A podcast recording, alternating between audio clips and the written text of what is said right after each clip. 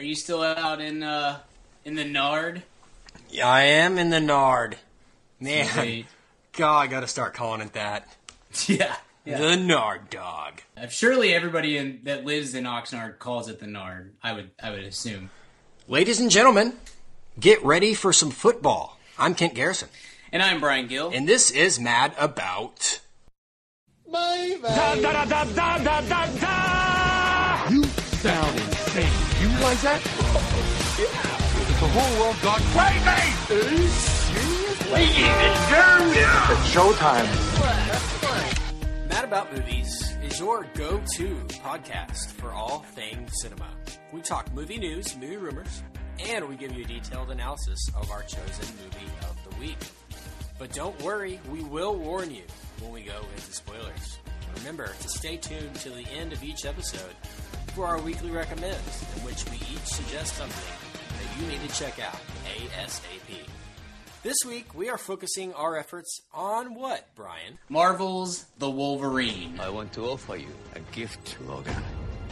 You have struggled long enough. Your ability to heal can be passed to another. Allow someone else to shoulder your burden. Logan, son, I can make you mortal. Trust me, Bob. You don't want what I've got. Now, I I could have sworn, and correct me on this, Brian. Yeah. Could have sworn that this movie has already been made. Yeah, you would you would uh, think that a standalone Wolverine movie from like four years ago would uh, would cover all things Wolverine, but uh, you would be wrong. You would be wrong. So Yeah. we needed another one. And I'm going to be honest, and I'm going to mention this up front before we before we get into movie news, rumors, and rumblings. I haven't seen X Men Origins Wolverine, so Oh, I'm, I'm really looking forward to your comparison of the two films. All right, Um, I'm ready to give it. Kit, Yeah. should we uh, should we let our listeners know that, that our our dear dear friend Richard is uh, is no longer with us for this week, or uh, that he died tragically? You made it sound Uh, for a few seconds. You made it sound like he he was seriously gone forever. He's no longer with Yeah. us. Yeah, We fired Which- him from the show. Yeah, tragic diarrhea related incident. It's it's tough. It's tough. It's, really really tough. Um, but no, Richard is in Montana, I believe, Yeah, doing a little vacationing states. up there. He sent us some pictures uh, Yeah. from his trip, and all of them inappropriate, by the way. Thanks, Richard. right. No, I prefer inappropriate, but I could have sworn that the majority of them were for were from National Geographic. I mean, they were Yeah. they were copyrighted by the National Geographic Corporation. I mean, there's Yeah. no way that he's actually there looking at those sites up there. But um, he's he's not able to be with us because apparently they haven't uh, brought internet to Montana yet. so Yeah. one of these days, you know, That's all right though. That gives us an opportunity to talk about how we really feel about Richard, which is always great. I feel like uh, it's it's it'd be good to hear because I never get to talk to you, Kent. Just Yeah. you. Richard's always there, just you know, getting in the way. And um, I mean, I really, really don't care for Richard, and so I assume you feel the same way. But um, hey, you know, every once in a while, it's good to to be able to talk without him. Yeah, it is. It's great. It's anytime we can not have Richard involved, you know, Yeah. in something that we like to do, right. you know. Yeah. I, I feel kind of obligated, you know, to to include Richard in things.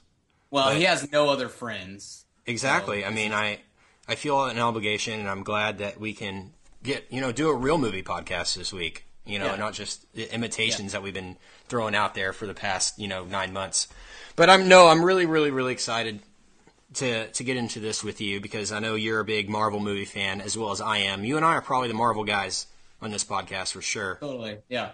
So I'm really excited to get into it. But but first, wouldn't be a Mad About Movies podcast without a little movie news, rumors, and rumblings. So let's get let's get right right down to business. Um, right off the top of the bat, um, Star Wars Seven is is just around the corner, and uh, of course, you know when a movie of this magnitude is on the horizon, the press kind of goes crazy with Sure. every every rumor that comes out uh, regarding you know the making of the movie. And one rumor that has been confirmed that we that we had mentioned was a rumor on a previous episode. I believe you weren't on the episode I think it was the Place Beyond the Pines, maybe that you weren't on the episode where we talked about Yeah. John Williams' possible involvement in Yeah. in Star Wars Seven. Well, uh, he confirmed this week that he is 100% scoring Star Wars Seven. Yeah. So, a really, really exciting thing. I think you kind of know what you're going to get there. But like I said, I think in that episode before, I mean, it's just one of those things where it's not Star Wars without John Williams. You know, I really Totally. can't, I can't imagine a Star Wars film without a John Williams score. So, what are your thoughts on on that? No, I, I'm completely with you. I think you hit it exactly. I, I don't think we're going to get anything that uh, is just you know super spectacular and new and unique, uh, or catches us off guard or anything like that. But uh, but yeah, a Star Wars movie without John Williams is is not right, and uh, he's done such a great job in the past of putting those. I mean, Phantom Menace. I think we can we can all agree the the absolute best part of Phantom Menace is the Duel of the Fates and the Oh yeah, uh, the score that, that John Williams put to it, and so uh, yeah, he's great. He's he's the best. It's it's great to have him on board for this film, and it um you know I assumed the whole time that he would do this, but it would be a sad day if they had to replace John Williams with like Hans Zimmer or something, um, and if he wasn't uh, wasn't going to be involved. So yeah, good to have him back, and uh, I'm sure that he will do a fantastic job like he always does. Yeah, it's funny because John Williams is a very, you know, traditional um, composer for films. He he really watches the film and writes the music afterward. I mean, he really lets the emotion of the film dictate the score of the film. And if if he came out with Duel of the Fates by watching The Phantom Menace, Yeah, what um, just imagine what kind of score he's going to do for a film that's actually decent you know and No, and, totally. and i'm predicting now that it's going to be a good movie and we're going to talk a little bit more uh, later about some more specifics about star wars 7 but i mean putting him together with jj abrams yeah, is i think they might have worked together on super 8 and don't quote me on that but i think john williams might have done the score to super 8 which was good but and you might want to look that up brian so i don't look like a fool sure. um, uh, but I mean, imagine how great this movie is going to be, and just imagine the score that's going to come out of it. It's just going to be the icing on the cake for, you know, for the movie. Although, you know, I think, I think Hans Zimmer has done great work in some of his other work, and he he filled in great. I thought for John Williams in Man of Steel, who John Williams had done the previous Superman scores, which were iconic, you know. But I felt like Hans Zimmer kind of really made a name for himself. You know, it didn't. it didn't feel like there was it was lacking in the score at all. I felt the the score of Man of Steel had a lot of a lot of strong moments in it. Yeah, Um, but I'm really really excited about you know this score for Star Wars Seven. I mean, it's weird to say that one of the most exciting things I'm excited about for Star Wars is the score. sure. But I really really am. I mean, it makes a huge difference, and and I really can't wait. uh, for the it. for the record, he did not do the Super Eight uh, score, but I, I could do sworn he did. Oh well. it's it's Michael Giacchino. Okay, yeah, no, and- he did the Star Trek, and he's the he's Abrams guy. Yeah, Okay, yeah. I always forget his name, and I don't know why I thought John Williams did that, but well, I'll, t- I'll say I was just gonna say. I mean, I just googled, you know, score Super Eight John Williams, and uh, I got several results that are like reviews of the score, and they're all saying, you know, is very reminiscent of a classic John Williams score. So I can, uh, as as a score connoisseur. oh no, like what I'm are, thinking of, I'm I thinking of that. E.T. That's what I'm thinking of Oh, yeah. Super 8 and E.T. are basically the same movie, and yeah. both are awesome. and Yeah. they're both awesome in different ways. But no, um, that's really exciting. So I just wanted to confirm that rumor Yep. uh, for our listeners about about John Williams. So let's get into some more Star Wars Seven news. Have you heard anything about the the script that's been written? Uh, I have you heard any seen- reactions or anything? No, I've only seen or heard what you uh, you you texted us a picture of of the uh, the huge script a couple of I don't know a few days ago. That's that's pretty much all that I've seen on it. Yeah. Um, so casting rumors, I believe we've talked about before what they're looking for as far as the storyline. I think it's Luke's training his niece and nephew, whom are going Right. to become Jedi's, and there's a few other. Right.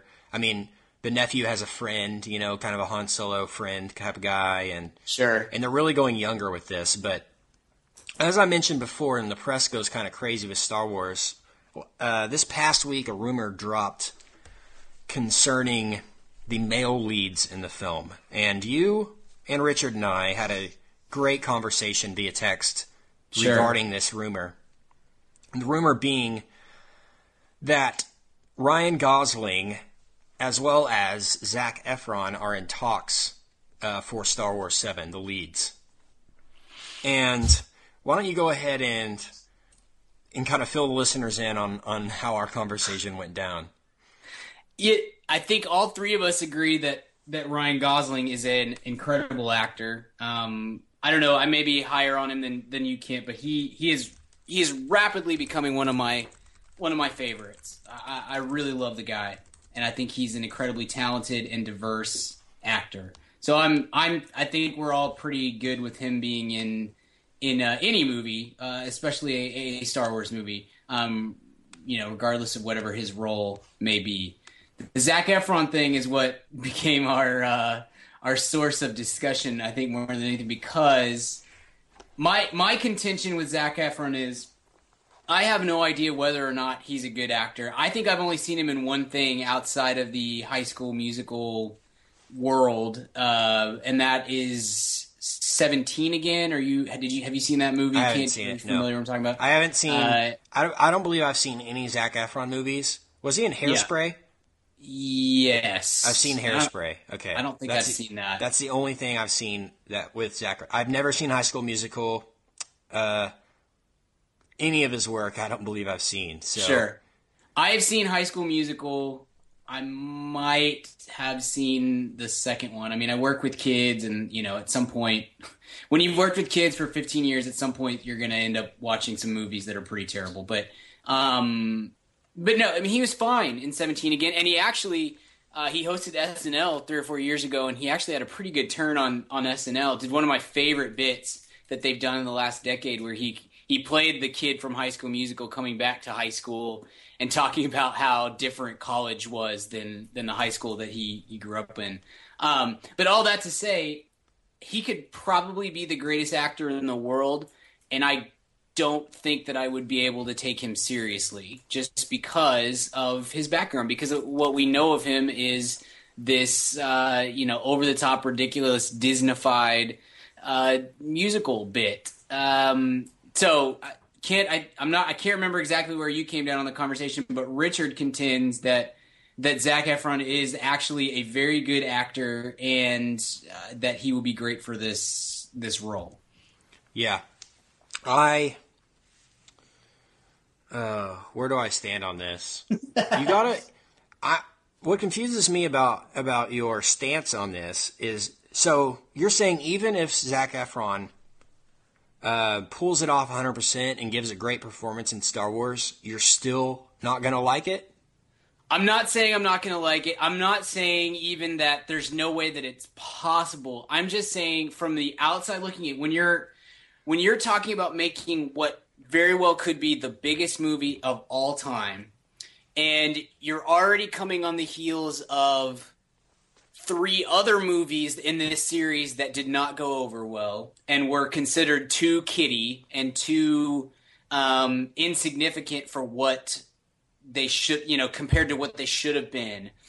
If you're gonna follow if you're gonna if you're gonna make that movie and you're gonna follow those movies and your lead or one of your leads is gonna be the guy who made his name dancing and singing while playing a basket in basketball games on a high on high school musical I feel like you're putting your movie in a bad position to where it already has a strike against it going in. And maybe that's completely unfair to Zac Efron and to the movie itself, but um, for anybody who's like me, who you know, Richard Richard saw that he recommended that that movie, The Paperboy, at one point during our weekly recommend, and Zac Right. Efron's in that, and I've heard he's good in it. I haven't seen that movie. I haven't seen anything else that he's done um, that's outside of the Disney world, and so it's going to be very difficult for me to take him seriously, and therefore take at least his portions of the movie seriously um,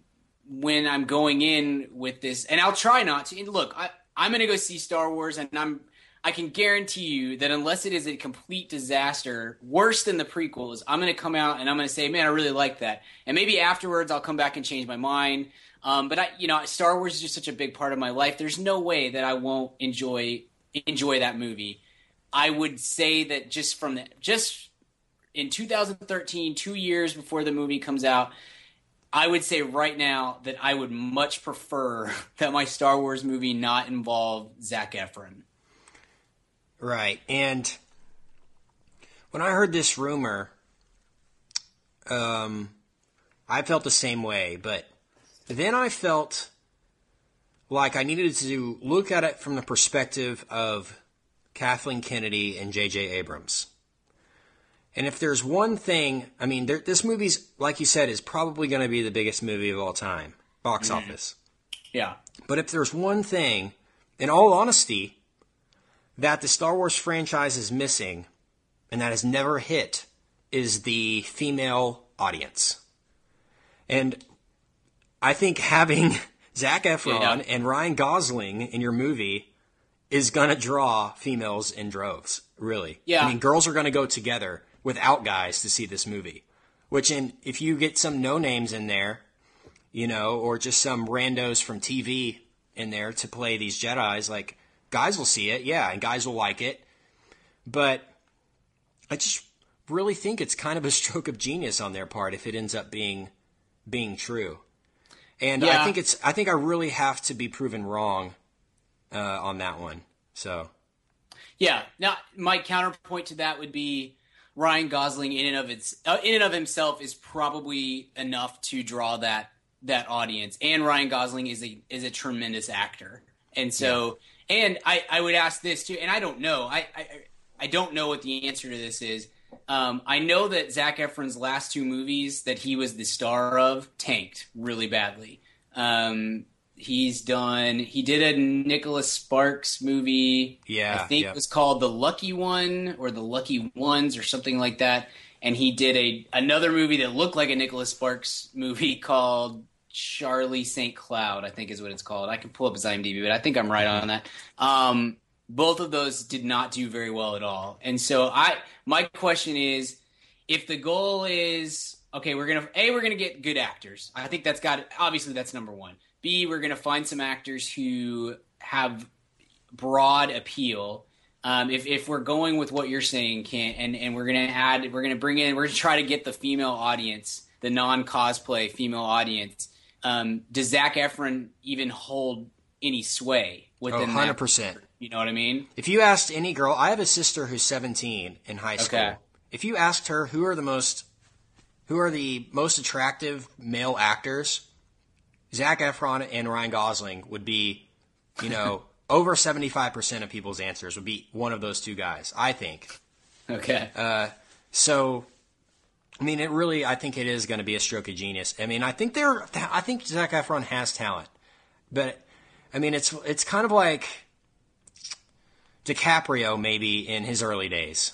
You know, before he Sure. did like Yeah. What's Eating Gilbert Grape, he was just a TV guy who was, you know, he was on the cover of what Teen Beat magazine and things like that. Nobody took Yeah. DiCaprio seriously until he did movies that people gave a rip about, like Right. Titanic and like, um, I mean, his later Catch Me If You Can and things like that. But Right. I mean, when you realize when you get a good director and a good script and a a franchise film like this, and it and it's not bad. I mean, it's it's going to take him to the next level. And I, I think really, I think Richard mentioned that that Efron is roommates with with DiCaprio. Wow. Um, and they're great friends. So I mean, there's no telling what kind of chops Efron has now. You know, as far as acting. I mean, he's probably learned so much from DiCaprio um, on that front. But I want to talk a little more about Gosling here because the more I picture it in the most non-homosexual way possible, Efron is so perfect for Star Wars.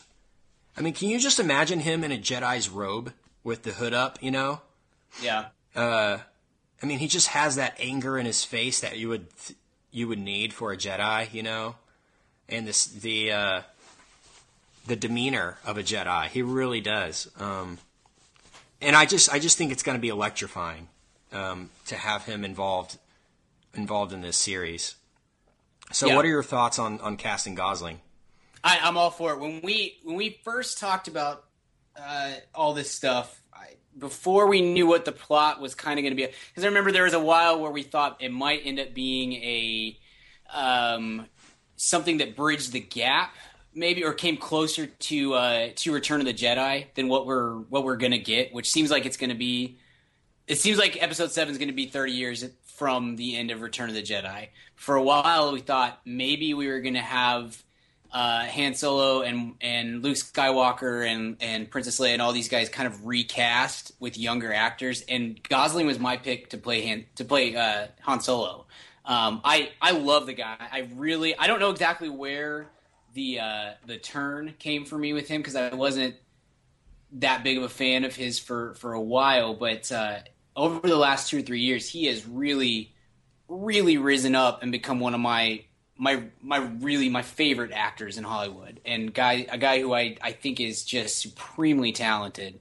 Um, we've talked before about Drive, I believe, and Drive was my number one movie of 2011, and his performance was was my favorite performance of the Yeah. year as well. I just I I was blown away by what he uh, by what he did in that movie and the way that he was able to communicate so much with so few words. Which is just I think is such a powerful, cool thing that actors can do, um, and or great actors can do. And and I think he's so I think he's great. And I'm I I mean honestly with him it's.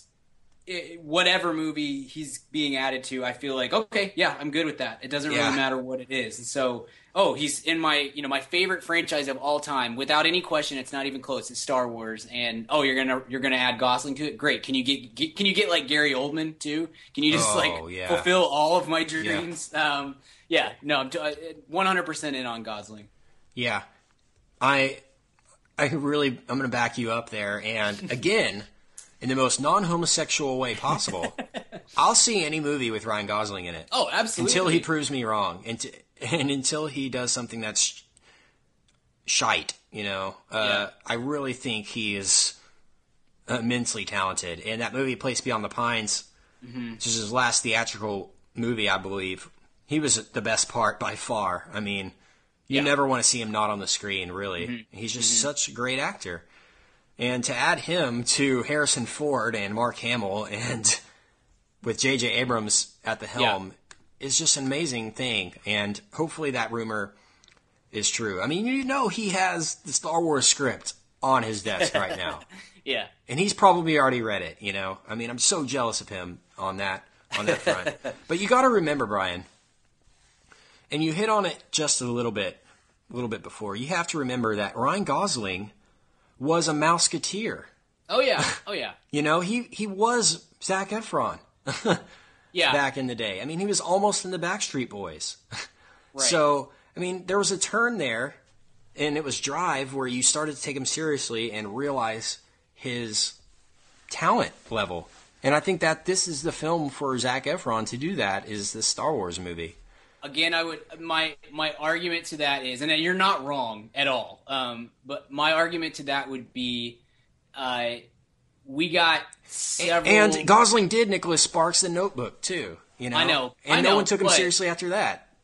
but he also did Half Nelson, Lars and the Real Girl, and Blue Valentine between between the Notebook and Drive, and that Yeah. I think I think that's what I'm missing on Efron. I here's the thing: I'm willing to take him seriously. I'm willing to give him a chance.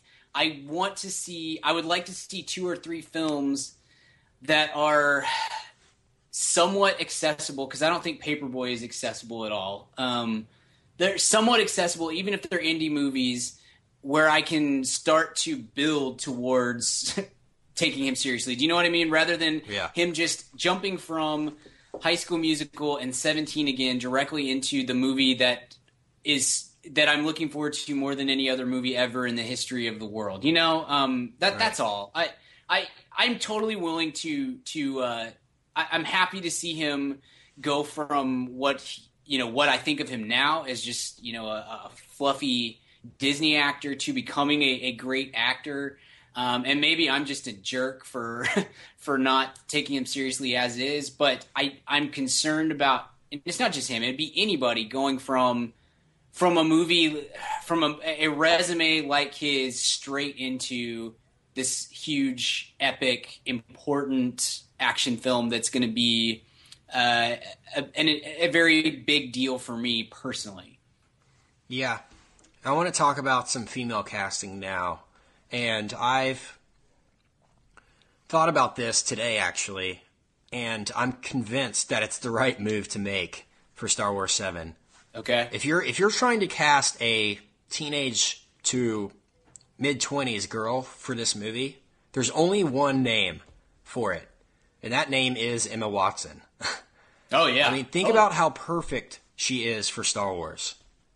I mean, there's no other name.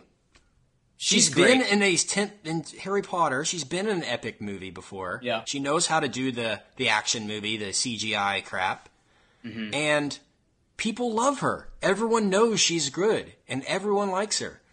So, I mean, Ryan Gosling and Emma Watson in this, like, oh man, that's gonna be so great.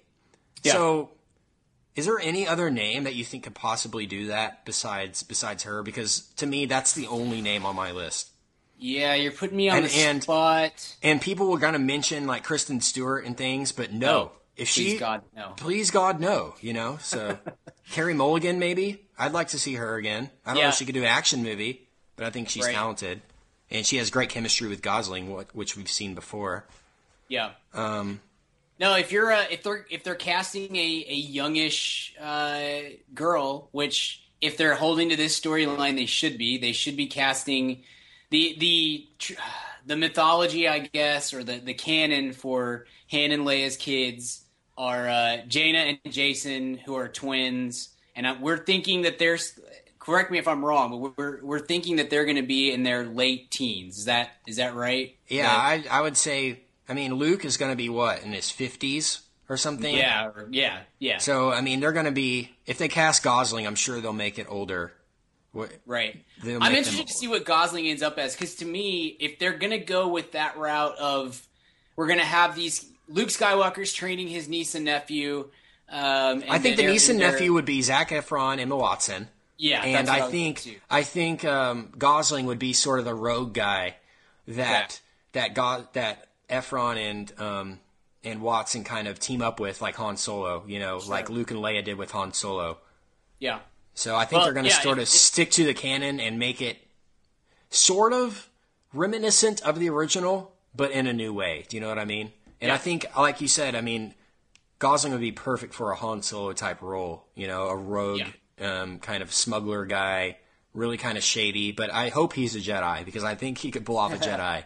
Excellent. sure, sure. Um, no, you're you're dead on with Emma, Emma Watson. I off the top of my head, I can't think of anybody else. I'll, I'll try to come up with some names maybe for our next our next episode. But Yeah, we'll have to we'll have to mention these to Richard because Yeah. I know he has a lot of thoughts on these. So next week we'll when Richard's back, uh, we'll we'll ask him about this too. So Sure. um, I'm sure this is a topic that'll get brought up many Oh. many times before it's all said and done. Yeah. We are the official podcast of Star Wars, so I mean, Yeah. we're, we talk about it constantly. Our our listeners should know this by now. So Exactly. Let's. There's one more thing I want to mention before we before we get into the Wolverine. Um, did you see the trailer to this movie when you saw the Wolverine? This the Secret Life of Walter Mitty, starring Ben Stiller. yes, yes, I did. And I wanted to mention this because apparently this movie is incredible, yeah, and apparently Ben Stiller is might be the front runner for Best Actor at yeah. this point. And I just want to ask you, Brian, and we might have to ask Richard this again next week, but are are we prepared to live in a world where the two best performances of the year come from Matthew McConaughey and Ben Stiller? I you know, I mean? it's so weird. It's so weird. Oh man, um, I don't know if I'm. I really like Ben Stiller. I don't know how you feel about about uh, about Mr. Stiller, but he uh, look. He does some really bad movies. There's no question. Um, but I've always I've always had a kind of a blind spot for him in that not not necessarily that I enjoy all of his movies, but I don't write his movies off the way that I will like I don't know. Adam Sandler is a is probably too easy of of an example, but if Adam Sandler's going to be in a movie now, I just immediately say, "Oh, that's going to suck," and I'm not going to see it. Rather, you know, having seen nothing about it. Um, ben Stiller really doesn't have that great of a resume if you really want to get right down to it, but maybe it's just that he did a great bit on Arrested Development or the uh, he's had a couple of great turns on SNL. Um, I love Tropic Thunder. Um, there's a he he's done some great stuff, and it's just mixed in with Zoolander. It's just mixed in with a bunch of junk. Uh, um, so, but yeah, I don't know what to think of the world where we're gonna have. Uh, where we could have Ben Stiller nominated for Best Actor, uh, but the trailer uh, as you mentioned, Kent, looks just incredible. And I hadn't heard anything about this that movie until I saw the trailer before Wolverine, and was just. Uh, I think I, I was the floored by the 10 minutes- cinematography of it. Oh yeah, I spent the first ten minutes of the movie not really paying attention to the movie because I was just thinking about uh, about the the trailer that I'd just seen. So um, yeah, I'm I'm very very interested in that for sure. Yeah, I think Ben Stiller is talented. I mean, there's no doubt. But I mean, he does make some bad some bad career choices, Yeah. and a few I can name just now. The Watch, Yes. um, uh, Little Fockers, maybe. yeah. Um, Meet the Fockers. You could put some, into that. there's, there's well. ones that I don't even haven't even heard of Yep. on here. Yep, The Heartbreak Kid. Yeah. Envy is a terrible movie. Um, Envy, yes, horrible. School yeah. for Scoundrels, School for Scoundrels. Duplex. Oh, dude, I forgot about Duplex. Duplex. There's some Um, terrible ones, but there's also some great stuff in here. Like Uh-huh. Tropic Thunder, I thought was genius Yep. in a lot of ways. I thought he was amazing in that. Um, I loved his character in Arrested Development, Tony Wonder, and I was hoping Yes. we could get a Tony Wonder movie eventually. Yeah. um, but I, you know, he's a great comedic actor, but I think he does have dramatic chops, and I think this movie is going to be the proof of that. And yeah, you know, I, I guess the only only time we've seen it really is uh is Greenberg, which I've Yeah. not seen, but it got I guess decent reviews. Um so yeah, And I'm not saying that that Walter Mitty's going to be a drama. I think it'll be a dramedy. You know, there's Yeah. funny moments in the trailer itself that It ma- made the audience laugh out loud. I mean, the audience Sure. was dying at the in the last um, the last scene of the trailer. right. But I really think he has chops, and I'm really looking forward to this movie because with the reviews I've got that it's gotten, I'm really excited. It reminded me of Up in the Air, the cinematography. Sure. did. I was going to say it. Uh, it kind of had the vibe that I got from it was a a more, and apparently this is this is based on a short story that I've never read before, but I'm going to have to before the movie. But um, it reminded me of a more epic version of uh, Stranger Than Fiction, the Will Oh, Ferrell, yeah. Emma Thompson movie. You know what I'm talking about? Yes. Um, it just kind of had that vibe to it, but with a much more uh, epic, high class cinematography feel. Yeah, I, man, I'm excited about this. We're going to do an episode yeah. on it for sure. So look forward to that coming up. I believe in December, Oscar time. That's how you know it's going to be good. Is the release window. Right. So, yeah, like I said, it's just funny to think, you know, and it's end of July, nearly it's August this weekend, and the two best performances that we've heard about is is McConaughey and you know Ben Stiller. Yeah, So there- it's is there any- be a Other than McConaughey, is there any performances you've seen that yep. you said, "Wow, that was Yep. Oscar worthy"? One more, uh, and we're. I, hopefully, Steve it's gonna be the movie. No, Carell's great. Uh, the, the Oh, movie Sam Rockwell? talk about next week. Sam Rockwell. Yep. Uh, I if I had, I mean, it's way early. Obviously, most of the contender type movies that we're gonna are gonna come our way have not come out yet. Um, if I if I had an Oscar vote right now, I would cast it for Sam Rockwell, and I wouldn't even think about it. Uh, he's he's tremendous in the way way Yeah. back. So And you can't Uh, count out uh, Clooney and Gravity. Clooney and know- Gravity, and then the entire cast of the Monuments Men uh, that Uh-huh. Clooney's directing. It, that's that one's going to be the one I think that that does a lot, or that uh, is going to change the fortune of a lot of these people who are contending.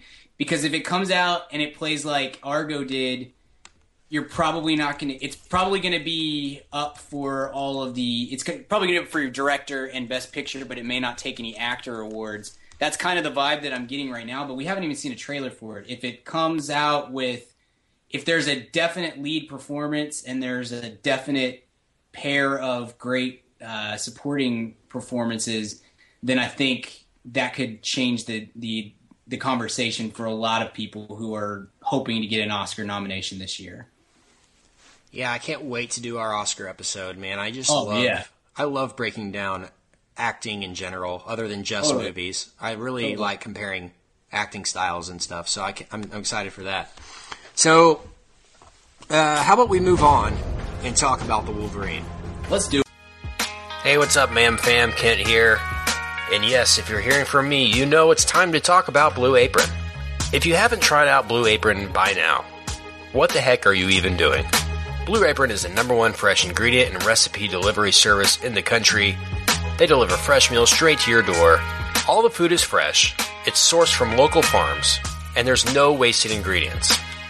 I've been a Blue Apron subscriber for a long time now, and they have still, to this day, never let me down. There's tons of variety. Some featured upcoming meals include summer vegetable and egg paninis, soy glazed pork and rice cakes, skillet vegetable chili with cheddar drop biscuits, holy crap, and garlic butter shrimp and corn with green bean salad. So take it from me. Try out Blue Apron now. Go to blueapron.com slash mad. That's blueapron.com slash mad. Get three meals on us for free. Nothing goes better with a movie than dinner. So check out Blue Apron. Blueapron.com slash mad. Blue Apron, a better way to cook. Hey, man, fam, question for you. Do you own a small business or are you a boss? Are you looking to hire awesome people, but you just can't find somebody to fill that role? Well, let me tell you about ziprecruiter.com. With ZipRecruiter, you can post your job to 100 plus job sites all with one click. In fact, over 80% of jobs posted on ZipRecruiter get a qualified candidate in just 24 hours. Find out today why ZipRecruiter has been used by businesses of all sizes to find the most qualified job candidates with immediate results. That's why ZipRecruiter is different. Unlike other job sites, ZipRecruiter doesn't depend on candidates finding you. It finds them. Right now, you can post your jobs for free on ZipRecruiter by going to ziprecruiter.com slash mad. That's ziprecruiter.com slash mad. One more time, try it for free. Go to ziprecruiter.com slash mad. Thanks to ZipRecruiter for supporting this episode of the Mad About Movies podcast. Do it. My employer is dying. He wants to thank you for saving his life all those years ago. It's an honor to meet the Wolverine. That's not who I am anymore. Okay, Brian, here we go. Man, I, I just, every time summer comes around, and not even summer, but every time a Marvel movie comes around and opening credits come and that Marvel logo flipping comic books comes up, I just get excited. Yeah. Um, it's one of the few moments in cinema anymore that, you know, old school Disney used to do that back in the 90s. When you see that logo, you just know something great's about to happen. Sure. Um, so I want you to talk about first, right now, talk to me about how much you liked or disliked uh, X Men Origins Wolverine. Okay, yeah. Um, look, I I think I come down softer on that movie than than most people. I do. I own it. I didn't know that I owned it, but when I uh, was preparing for the Wolverine, I thought, well, I probably should see Origins, and uh, lo and behold, I, I had a copy of it sitting on my on my shelf. So uh, it's it's a very flawed movie, um, and I I I know that it is not not well uh, liked within the fanboy or movie critic role. I'm trying to pull it up on uh, Rotten Tomatoes to see what the what its score there was, um, but I know the fanboys were not. Yeah, 38 percent on Rotten Tomatoes. I don't think it's that bad. I don't think it's it's really. I don't think it's a good movie. Um, it's not a movie that I want to watch over and over again the way I do the first two X Men or X Men First Class. But uh, you know, it's. I don't think it's as bad as people make it out to be. It's it's fairly lifeless and Um, I think that's maybe what what drives people a little bit crazy uh, as far as it's concerned. It, it just it goes in a lot of directions. It doesn't have a lot of it does it for an origin story. It doesn't spend that much time um, building any character development or anything like that. Anyway, uh, I don't think it's an awful movie. I get why people don't like it, um, but uh, it's definitely it's clear that uh, that the Marvel universe wants to pretend like that movie never happened. Um, as in this movie that we're going to talk about tonight, basically doesn't reference it at all, and uh, they just I don't know they just kind of try to pretend like it never happened and and Uh-huh. move move along. So not a ter- not a terrible movie. Not a movie you want to watch a bunch of times. For some reason, it has will.i.am in it, so that's not great. Brian, how could how could will.i.am in a Marvel film not be great? Answer me that. I know. I know. I just can't. We need to do a whole a whole uh, pod sometime on why we insist on putting singers and rappers into our movies and why it just never works out unless it's Tyrese. Gib- Was Tyrese Gibson a rapper or was he a He was an? R and B singer. He wasn't a rapper. Okay. All right. Tyrese Gibson gets a pass because of his greatness in And the Luda. last two Fast Luda movies. gets a oh, pass. Oh, yeah. Yeah. But if you're let's if you if it's uh if it's Fast and Furious, you can do whatever you want. But everybody else, no more singers or rappers in your movies. No, uh, it- look, it's not a good movie, but it's not a, it's not the worst movie. I think it's got a it has a worse reputation than it really deserves. Um, but you can you can understand why fanboys of Wolverine, which I consider myself a, a part of that group, um, want something else to hold on to rather than the X Men Origins movie. Yeah. So that being said, give me your initial impressions of the Wolverine. Uh, my, uh, you know, I'll, I'll say from the the get go, I wasn't enthusiastic about this movie at all, and I, as much as like I just said, I, I you know, I'm a I'm a huge fan of this character, having grown up a big X Men fan. That that cartoon was a huge part of my uh, young young upbringing. Um, a big part of my youth, and and I love that cartoon. I love the Wolverine, and I I think his character is very fascinating. I wasn't just all that juiced about this movie because I I'm I've started to feel like Wolverine is very similar to the Hulk, wherein he doesn't make for a good movie on his own. He's best in a supporting role, um, the way the Hulk was in uh, in the Avengers. Um, So I wasn't that that juiced up about it, and my you know my my initial impression was it was uh, it wasn't bad. It's better than I thought, and I if maybe more than anything else, I really, really enjoyed all of the Wolverine parts of this movie. I thought as as the movie got further and further away from from Wolverine, as we branched out into some of the other characters, I didn't care, and I thought it definitely went. And I'll talk. We can talk about this more later, but I, I thought it definitely went in way too many directions. Um, but you know, it's a solid, it's a solid Marvel movie, solid superhero movie.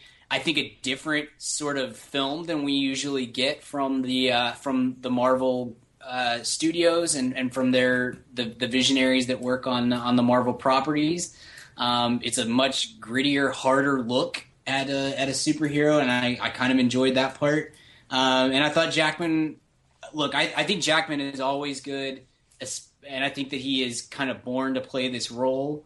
Um, but this is, uh, man, he was really good this time around. Not that he's ever, again, not that he's ever been bad in this role, but uh, maybe better than than he's ever been before. Yeah, I think before on this podcast you had mentioned that other than Star Wars that that X Men was your favorite franchise ever growing up, maybe that you That watched. yeah, that cartoon was a huge part of my my youth. I loved, I, I still love that. Occasionally, I'll I'll catch that that cartoon on one of the random you know cartoon channels on on Dish, and uh, and I, I'll sit and watch it for hours. So I just think it's it's such a great such a great cartoon, and uh, one of the the best examples, in my opinion, of it, whether film, TV, cartoon, whatever, of taking a taking a comic book and translating it to to a, a different medium.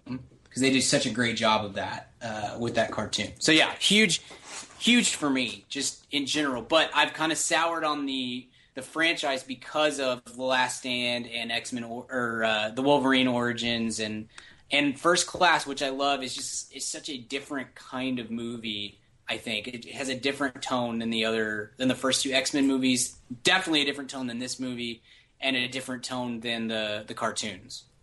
I really, I th- and I think it's obvious to the listeners now that due to the fact that I haven't seen Origins Wolverine, Yeah, I really wasn't jazzed for this movie at all. I really, uh-huh. X Men is fine to me. It it's never something that I'm. Super, I was super super stoked about. Um, unlike the other Marvel work, being you know Yeah. the Avengers, I'm much more of an Avengers guy than an X Men guy. sure. Um, if I had to choose, but um, I really, really, really, really liked X Men First Class, mm-hmm. and I really think that they were going for sort of the same deal here with with the Wolverine, especially the first scene of the movie being Nagasaki, right. which, by the way, was breathtaking. Mm-hmm. It was unbelievable. That scene came, and I was like, "Oh my gosh, this movie is going to be great." Uh, but it kind of took a different path than I had expected, and it became much more of a kung fu movie Yeah. or a samurai movie than it did a X Men movie. And Yeah. I, I don't know if that that was the right right call there. What are your thoughts Sure. on that? No, I think you're right, and I think that Not to say it wasn't a decent movie because Yeah. it was, Yeah. but I but it wasn't the path that I wanted going into the movie. You know, I wanted more eh, X Men origin. no pun Sure. intended there. You know, so I I I think that I think what you said is exactly right, and I think that it is both the blessing and the curse of this movie because I I thought for a while what it what it kind of turned into was like a crime thriller with a superhero backbone, and I really dug that. It, it kind of there's it's it's not more than 20 or 30 minutes within the movie that's that's that goes along that path but it kind of had me jonesing for the uh, Agents of Shield TV show that we're going to get uh, this fall because I think that's kind of what they're going for there and I I really like that. And then you're you're right. It, it kind of turned into a a kung fu movie. And so I guess what I'm trying, what my point would be, I think that those are really cool, unique ways to do a superhero movie, and I appreciated that, and I, I thought that that was a cool bit. I think I would prefer it if they would have just stuck to one theme.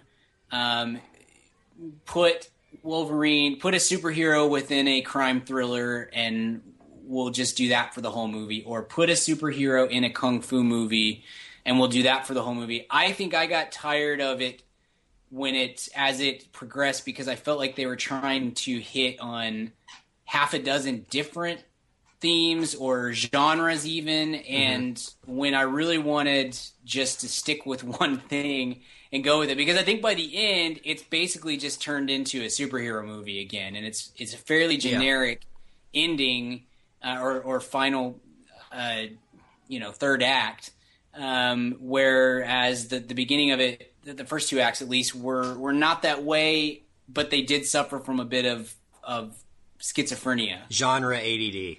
yeah, sure. That's a great way to put it. Yeah. And I, I totally agree with you, especially about the third act. Um, we might go into spoilers later. I don't know if there's really a spoiler here because I mean it's obvious the ending that Wolverine's going to destroy everybody and ultimately remain the Wolverine. Um, but I, I feel the same way. There's some breathtaking moments in this movie, though. The the first the first scene, like I mentioned, is great, and the bullet train scene sequence Yeah. was awesome. Right. The whole time that was going on, there's a scene. I don't know if you've ever been to Japan, but Mm-hmm. bullet trains are a big deal there, and they go about 200 or 300 miles an hour, Mm-hmm. and you can get from point A to point B in literally no time. But there's a scene, which is a very typical scene in a movie where, I mean, we saw it in The Lone Ranger, and we've seen it in every summer blockbuster probably in the past 20 years where somebody's running along the top of a train. I mean, we saw it in Spider Man. We've seen it in so so much. But to do it at 300 miles an hour is taking Yeah. it to the next level. And I thought that was by far the most impressive thing Sure. in this movie. And it was one of the only times where we where I felt like I was watching X-Men and not watching a kung fu movie. Yeah. But this is much more of a character piece than it is an an X-Men movie. Sure. And you know, just when you think people are sick of the Wolverine, you know, I was sitting in the theater on a Sunday night at 9:30 p.m. and it was completely sold out, you know. Right. And it's just like this guy Jackman and this character just draws audience in droves and there's really no stopping it at this point. Yeah. And so I, I think the fact that we didn't get another Wolverine Origins is cool, and I think some credit should go to the writers of this movie. It was very, Totally. it was definitely creative. You know, it definitely was Yeah. not what anyone had expected. But I don't know if that's necessarily such a bad thing because I felt like it worked in a lot of areas, but I do feel like it was just. I mean, to set it in Japan was so random. You know, Yeah. I mean, Yeah. no one in the th- in you know going in probably thought they were going to go see a Japanese movie. You know, and and not to say that that Japanese movies are bad because I'm huge. You know, I loved the Raid Redemption and I liked Mm-hmm. you know, uh, Ong Bak and Ip Man and all that stuff. I mean, that stuff's awesome. But Mm-hmm. to combine that with Wolverine was really really crazy, and I think Yeah. maybe maybe some of this will be clarified more once once Days of Future Past comes out, which maybe maybe that will happen. So I don't I don't I don't know there. You know, I I think I think what this was all about. The, the more I've thought about about this movie is I don't know how much of, of what we got in this movie is even going to carry over to future X Men movies. As much as I think that this movie was about trying to trying to do right by the character, Trying to wipe the slate clean from the last yeah. X- Wolverine. I, I really think that, that that was a big part of it because there's if you I mean to be honest with you and with the, with the listeners, there's not a lot to build on from this movie. Um, we're gonna, we'll talk about the the credit sequence in a minute once we get to spoilers, but uh, yeah. in, it's just in the movie as itself. There's not a whole lot from which you, that you can take and, and build into future movies. I mean, I guess they added a character to uh, what could be a part of, of the X Men world with uh, Yukio.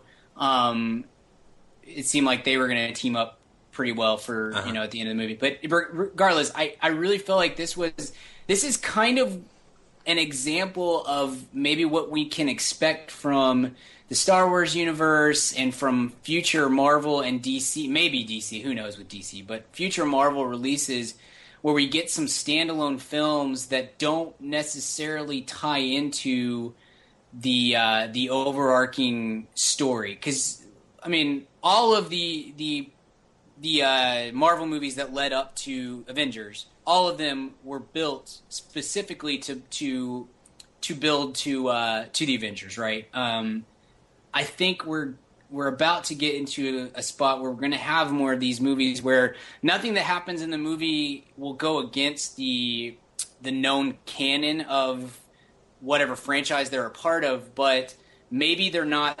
necessarily intended to be a you know another block in the Avengers or the uh, another block in the uh, whatever X Men story. It's just a standalone with that character. Um, so yeah. Anyway, I, th- I think that this is a. I think the the main purpose behind this movie was we have the right actor to play this character. We have a character that everybody loves, but we have yet. But the movie that we just did about him sucks. Um, so let's let's just try to make something good. And and if we're gonna do that, if we're gonna just try to wipe the slate clean, why don't we try something different and stick him in a strange setting and uh, and kind of do some weird some uh, weird's not the right word, but some different things with the script and take it in some different directions. And I think a lot of it's effective. It just Yeah. as Yeah. you as you said quite perfectly, Kent. It's got it's got genre ADD, and by the end of the movie, the movie's only like right at two hours long, and it feels much longer. It did. It felt so long. It felt much. never ending. There were Yeah. your audible groans in the Yeah. theater when the, Uh-huh. when another scene would start. You know, Yes. it's like it really felt way too long, and Yeah. and it. Well- but but on a good note, there were several moments in this film that were hilarious. Uh huh. And I laughed out loud numerous times in this movie. I rarely do that in movies. I can I can walk out of a movie and think it was hilarious and not laugh one time in the theater. Sure. Do you know what I'm saying? Sure. Yeah. But I literally laughed uh, numerous times in this movie, and I felt like it really hit on that stride um, Mm-hmm. great. Specifically, the scene where he pushes the guy out of the window and he lands in the pool, Yeah. or when they're on the bullet train and they're they cut suddenly cut to inside the bullet train and there's a dude looking through the top uh, skylight window at you know Uh-huh. the fighting. Right. There's just small moments like that that were so funny, and there's there's numerous others that I've that have crossed my mind at this particular moment. You might be able to. No, you, too. uh, those are the ones that come to mind, and you're right. And I think those are the moments where you're Wolverine is almost channeling kind of like a John McClane type of Yeah. an attitude, and I felt like the because I felt like those those scenes usually or those moments usually came in very straightforward action movie type stuff, and I thought that was the those were some of the best parts of the movie was when we we just focused on let's make an action movie. And we'll even set it in a kind of a strange setting with with the Japan and whatnot. Um, and then we'll we'll put a superhero into the mix. And I really liked those portions I think more than any of the rest of the the film. Yeah, I do too. And the more I think about it, though, the more glad I am that this wasn't a typical X Men movie. Do you know what I'm saying? Like, yeah no one needs another X Men Wolverine Origins or whatever. Right, You know, right. they had to do something different here. yeah Um, I agree So we'll have to see when when Days of Future Past comes out what what they end up doing. But do you want to mention anything you really really liked about about this movie that you just walked away? You were like, man, that was they really nailed it. Hit it. Um, you know, I think I've hit on it. I, I really like Jackman in general, and I really like him in this. His role. American accent is just perfect. It is, and like he's just so so great. You know, there's. You look at it, uh, not to go back to Die Hard, but uh, Bruce Willis is the perfect guy to play John McClane. It's not. I mean, there's nobody else that can that can fit that role, and I think that. Uh, I think Hugh Jackman and the Wolverine are the same, and and I think he's just great in this role, and, and this is his best one. Um, you know, I liked the grittier tone to the movie. I do wish, however, that it. Uh, look, I, I honestly wish it would have gone full full full bore and uh, and gone for an R rating instead of. Uh-huh. I felt like they went because I don't care. It Look, came close not at some those- parts. It really it did. And, and there's kinda- cussing. There's f bombs. There's blood. You know, Right. it's and that always kind of bothers me because I don't. I, I'm not somebody who feels like it. Ha- you know, I know there are a lot of people out there who think that action movies, especially, cannot be good unless they're R rated. Um, and I think that that's that's dumb. But yeah, that's stupid. I don't care one way or the other whether you whether you're PG thirteen or whether you're R. But I don't like movies where I felt like while watching this, I felt like uh, it was supposed to be an R rated film, and at the last second they kind of chickened out and cut some of the oh, you know, cut some of the the the gore or the blood, or you know, brought the camera angle up to where you can't see. You know, like the the opening Yes, scene where yes, guy's where you can't see the guys getting stabbed or whatever. Yeah, that was again, just like Tarantino Pulp Fiction. Whenever Yes. Yes. Willis, not to mention Willis again, I guess this is a Right. Willis podcast, where he stabs uh, Ving Rhames with the sword. Yeah, Right.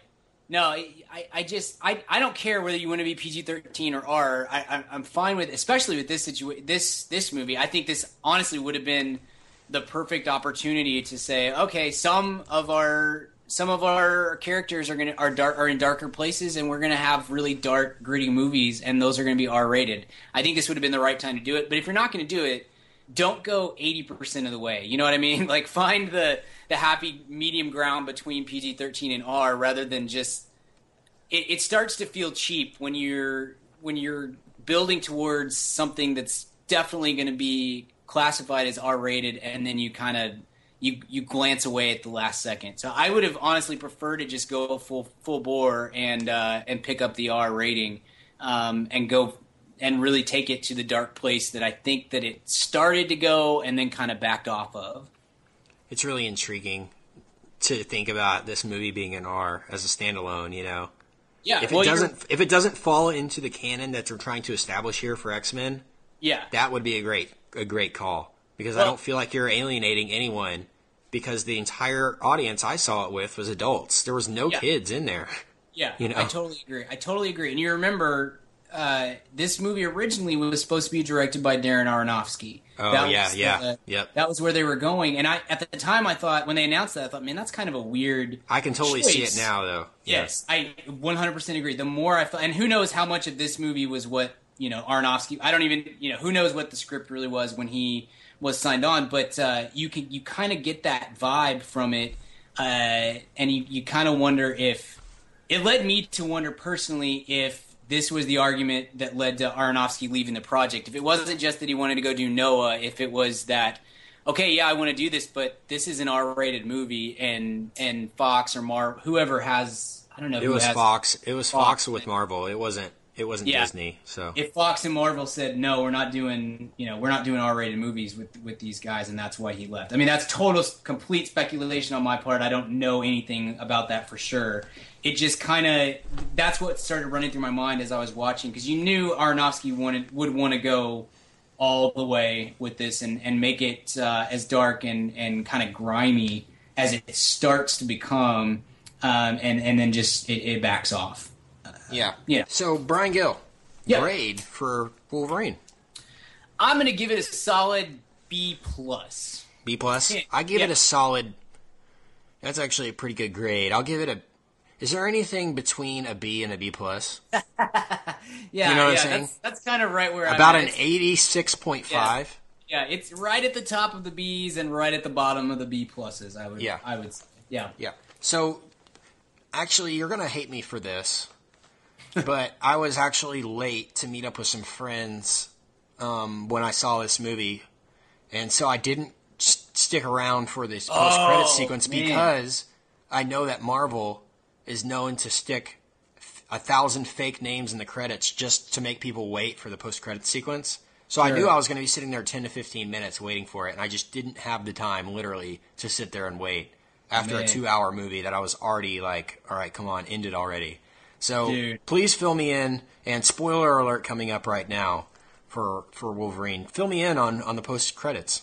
Sure. Uh, so we had uh, we had Wolverine walking through a an airport security checkpoint, and uh, right as he's about to go through, he starts to see a bunch of metal objects kind of swirling about, and he realizes you know who's in the room, and he whirls around, and and there's Magneto, and it's it's Ian McKellen Magneto, not Michael Ooh. Fossman Magneto, and uh, Magneto says something to the effect of you know bad things are coming, I need you to be on my side or help me or whatever and and uh, Wolverine says why should I trust you?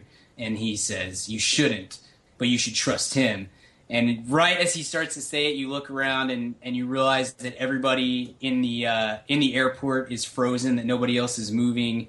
And uh, and Wolverine wheels around and in rolls Professor Charles Xavier uh, in the flesh. Patrick Stewart back from the dead if you remember the end Yes. of uh, Last Stand uh, and he says, you know, something like, you know, I, I told you that I, you're not the only one with powers or something like that. Right. Anyway, just really set up very, I mean, beautifully, in my opinion, just perfect setup for uh, Days of Future Past and the, the kind of vibe that we're going to get from, from that movie with the, the collection of all of the mutants from our various X-Men movies.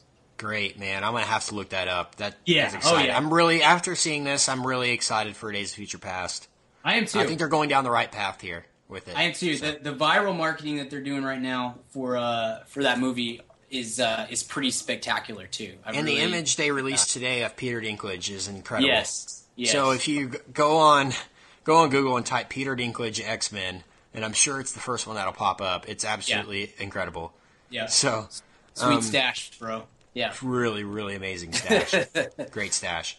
So let's. Uh, I know we're running out of time here, but let's move on and, and give weekly recommends. So go ahead. hey, you go first. I I forgot to get mine. I got to look something up. Real quick. Forgot to get yours. Yeah, I forgot to come up with one this week. So All right, I'm going to mention. first. I'm going to mention a, a TV series um, from from Adult Swim that I that, that just got added to Netflix a few weeks ago that I had never seen or never gotten a chance to see, uh, called Children Ho- Children's Hospital. Have you, Okay. have you seen this? I've caught a couple episodes here and there. Yeah. Yeah, this show is so random and Right. so funny. I mean, it really is just so funny. Uh, it stars Randy or Rob Corddry. Is Yep. that his name? Yeah. Yeah. Uh, and a bunch of other people. It's really just really a funny show about a hospital, kind of Scrubs esque, but sure. Yeah. tries to be more serious than Scrubs, but somehow is more funny. If that makes sense. Uh, Yeah. It's just great. Each episode is only like ten minutes long, and so it's real easy to knock out the first season in about an, less than an hour. I think you could do Right. it in. Right. And so it's just really funny original show, and I can't wait to watch uh, season two of, of Children's Hospital. So check it out. It's really inappropriate. Don't watch it with your parents. Don't don't let your kids watch it. Right. Uh, it's definitely an Adult Swim type show, but check it out. It'll make you laugh. It's really just really original and funny show. Children's Hospital is my week recommend. So Brian, Yeah, I'm gonna. I actually watched this like uh, maybe a month and a half or two months ago, um, but I just haven't had a chance to bring it up because we've always had other stuff to discuss. Uh, it's a show that was on BBC America, and it went from no one's ever heard of it to everybody that I follow who is in the TV world was talking about it within like a week. Uh, it's called Orphan Black. Um, and like I said, it was on it was on BBC America. It's ten episodes long. It just completed its first season, like in I think at the very beginning of June. Um, it has a tremendous premise, and it is completely out of control. And it just it, it gets kind of crazier and crazier as the season goes. It's so much fun. But uh, the idea behind it is you've got this this uh, kind of a con artist somewhat of a junkie girl on the run named uh, Sarah Manning who sees a woman uh, commit suicide. She jumps in front of a, uh, a train or a bu- uh, yeah a train, and right before she jumps in front of the train, uh, this girl looks at her and realizes that she looks exactly like her, like they're ba- they're twins basically. So she ends up stealing this girl's identity to get out of some uh, a jam that she's in, um, and because of this, she gets wrapped up in this really crazy conspiracy. And uh, it's not. I don't think it's a giveaway to say that the, the basic premise of the the entire show is she she discovers that she is a clone. And that there are several others of her out there. Uh, and they're all wrapped up into a, a, a very strange, uh, kind of just wild conspiracy. Uh, Tatiana Maslany is the the main actress. She has been in nothing that you've ever seen or heard of before this before this movie or before this show. She plays I think five or six different characters, and uh, she should have she should have gotten a uh, an Emmy nomination. Honestly, I mean she's uh, she's incredible, and she gives each of these different versions of herself completely different personalities, and you know each of them quite. Uh, it's hard to explain without going into spoilers, but suffice it to say that you can tell the difference between her characters, even when one of her characters is pretending to be another character. Um, it's very layered, really good. It's a, it's a fun watch, and it's also really intense and kind of gritty. And uh, anyway, I loved it. I watched all ten episodes in about three days. is it on? it. Where can I find it? Is it on Netflix? Dude, I had to get it on on demand. It's not on Netflix yet, but it but it did just finish its run, uh, and so BBC BBC and BBC America are pretty good about putting those their shows on Netflix. So hopefully soon it will end up on Netflix. But if you have, uh, you know, a I've got uh, Directv. I'm sure it's on like Uverse or whatever. If you've got BBC America and you have access to to uh, the on demand there, find it, watch it. It's it's an awesome show, and I really loved watching it. Sweet. Thanks for I that. know you'll love it, Kent, for sure. You got you I definitely. will. got- I'll check it out, man. I will. You know, I always check out your recommends because it's always good stuff. Uh, but Brian, let me ask you this: Where can Sir. I find more of your work online? You can find me on Twitter at bgill12, or you can find my writing at canbabiesdrinkredbull.com. You can follow can Richard find Barden. Let me mention Richard. You can follow Ah. Richard Barden at Richard Barden if you want to, even though he's not here. Uh, yeah. Still give him a follow. He's he's an okay guy. Uh, but you can find me on Twitter at Kent Garrison. Uh, you can find the show online at madaboutmoviespodcast.com. Find all our episodes on there for free, unlimited downloads and streaming and all that stuff. Um, find our weekly recommends on there. Contact the show on there. Find out more about the show on there. Go to madaboutmoviespodcast.com. Anything else you want to mention before we get out of here, Brian? Nope. Next week, I think we're going to be talking about the way, way back. So Yeah. stay tuned for that one. Uh, we're we're all real excited to talk about that film. Summer summer movie season's coming to an end here in about two weeks with Elysium. I, I think that that in our minds we mark the end of the summer with that movie. So Yeah. following that, we're going to do a summer recap and uh, and have a good time and discuss our Totally. favorite favorites of the summer. So uh, on that note, until next time, we will see you at the cinema. Goodbye. Goodbye. Angel.